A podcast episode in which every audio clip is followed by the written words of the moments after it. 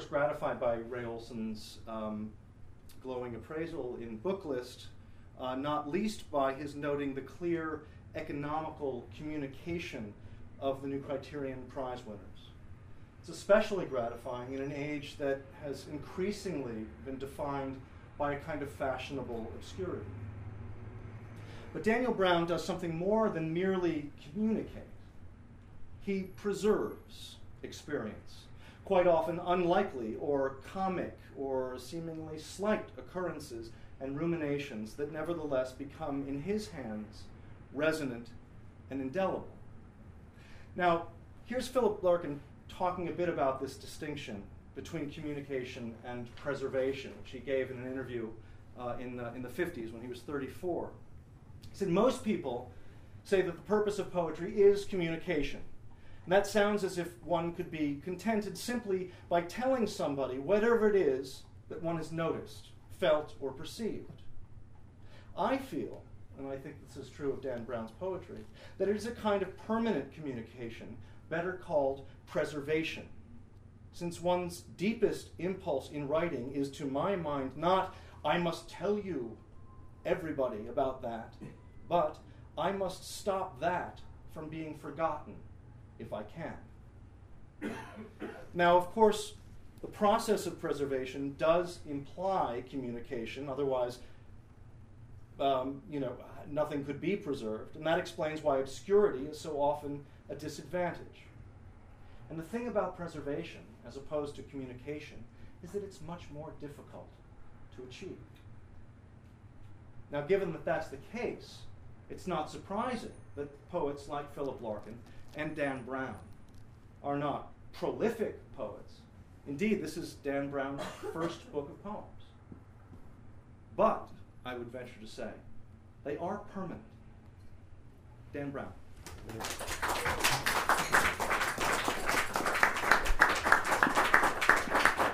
Thank you, thank you. David, Roger, thank you so much. Where did Roger go? I've lost him. Um, maybe he's not here. Oh, there he is. Um, I want to thank the Ourismans for hosting this occasion. I've been to every one of these eight things here. Uh, half the reason I entered the contest, obviously, was to be, be, standing here doing this. And I was thinking as I was coming over, it's, it's, a good thing those windows don't open up there, or I would jump right out it right now, rather than face the anticlimax that the rest of my life is, uh, is going to be. It's just such a and, and I do want to ask, uh, invite all of you, in the Ourisman's behalf, to look around here. Uh, phenomenal uh, artwork, all of which features somebody reading, something to do with books, and an, an astounding collection. I think thousands of works actually are secreted and spirited away here. It's, it's phenomenal. So thank you, Ourisman's. Thank you, New Criterion, Roger, David, um, for giving me a, uh, a platform to maybe reach the world a little bit with, which I really haven't had until D- David has been a tremendous editorial friend and supporter. Some of my poems have been in the magazine. It's been it meant a great deal to me, David. So thank you. And I want to thank a couple of other people in the room here that have meant a lot to me. Ben Downing, he's hiding away somewhere, was an early friend. Here he is. Hey Ben, an early friend of my poems, and his encouragement meant a lot to me. Alice von Strahlen, even older friend, who is in fact the subject of the title poem of this book and has helped every poem in this book be better than it otherwise would have been, much, much better. And John Foy, a, a wonderful poet, a new friend of mine, who has also been uh, very uh, insightful, encouraging, and yet critical in, in extremely helpful ways. Uh, John, thank you so much. So, having said that, I'm going to read uh, a few things from here. Um, uh, this poem is called Missing It. It's a sonnet. And uh, here we go. The thing about the old one, about the tree in the forest and nobody's around, and how it falls, maybe with a sound, maybe not, is you throw the part out about what there isn't or there is. And the part of it that haunts is still there. Still there, in that the happening, the clear crashing there, still encompasses everyone condemned to missing it by being out of the immediate vicinity. Out of it the way you're out of all vicinities but one all the time, excepting when you've gone out of all vicinities to stay.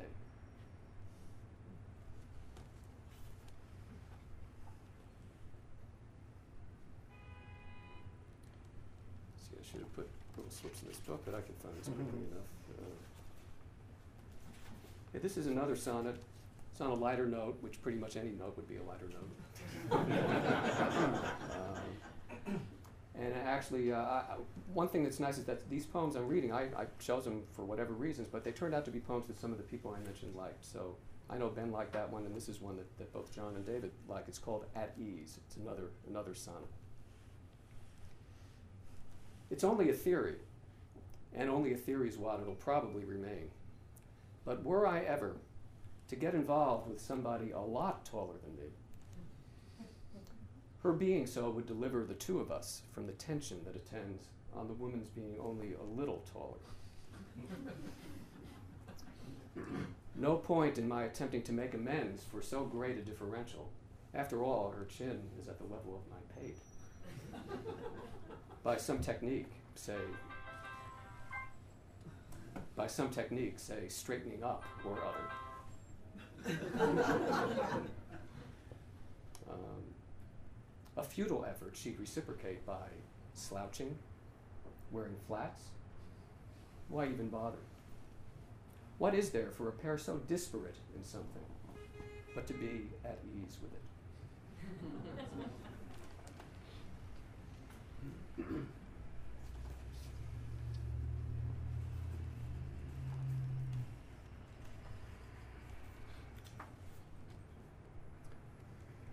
Uh, this poem is called The Birth of God.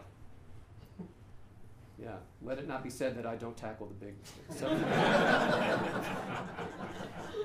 um, and it, sometimes when I, I, I'm getting into reading poems in public now, it's kind of cool. And, and sometimes I feel like I have to explain a little bit about this, but not to this august audience. However, um, you know, I just will mention, uh, you know, that Lascaux cave, which is what this, where this kind of takes place, is thought to have, the paintings in there are thought to have religious significance. So this is this poem takes place at a cave like next door to that cave, and this cave also turns out to have a, a different kind of uh, religious uh, significance. It's called the birth of God. It happened near Lascaux, millions of dawns ago. For dawn it was, infusing radiance and cueing avians the way it does, that saw the two of them.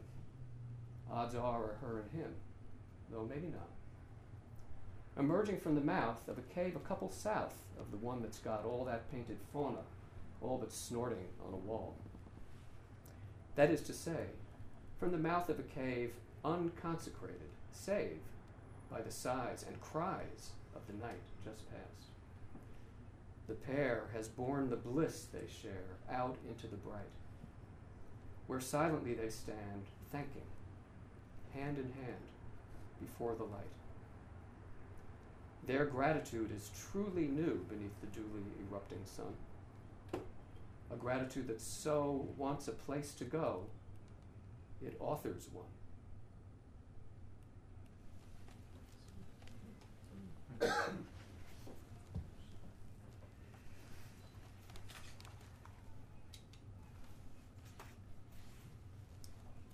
Uh, two more. This one um, is a little different. This one's in free verse mostly, but well, it's called A Salmon Speaks of the Sea. Uh, this is one that my dear, dear friend Alice is partial to, so I'm happy I can be reading this when you're here, Alice. Um, and uh, this is in the voice of the salmon. And you know, the, the, it, the part of the salmon's life cycle that everybody is attuned to is the last part. When the salmon goes upstream, having spent three years in the Pacific, it, it goes back to the river of its birth and leaps up to the actual place where it was born and, and expires. But this poem is about the first part of its life.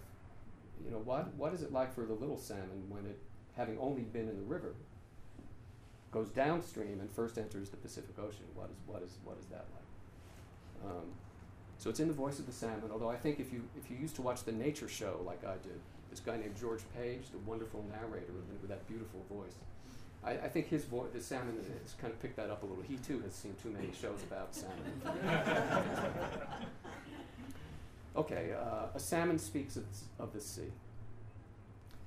You approach it with an image of it, but nothing prepares you for it.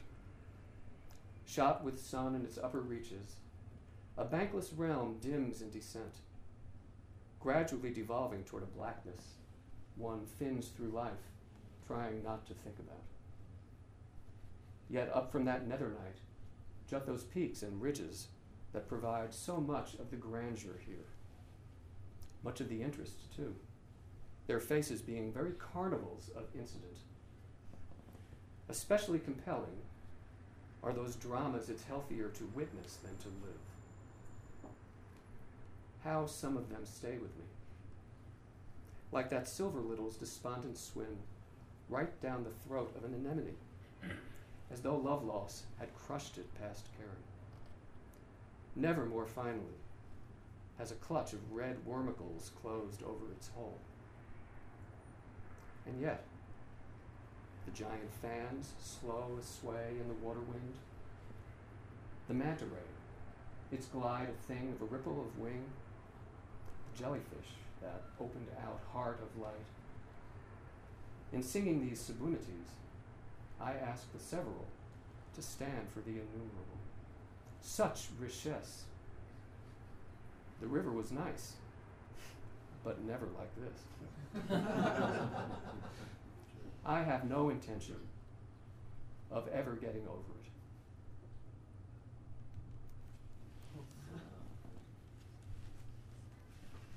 Of course, he does get over it.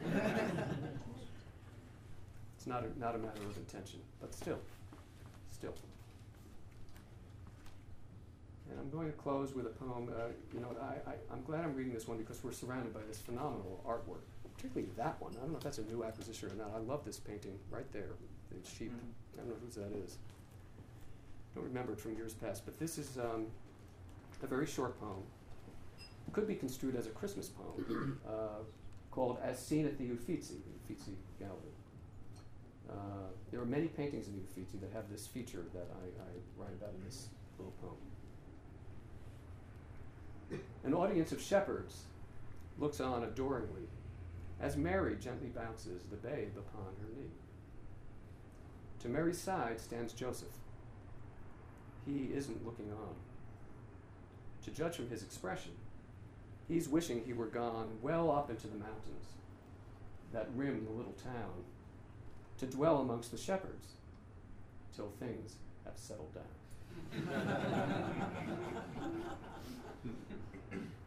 Thank you very much.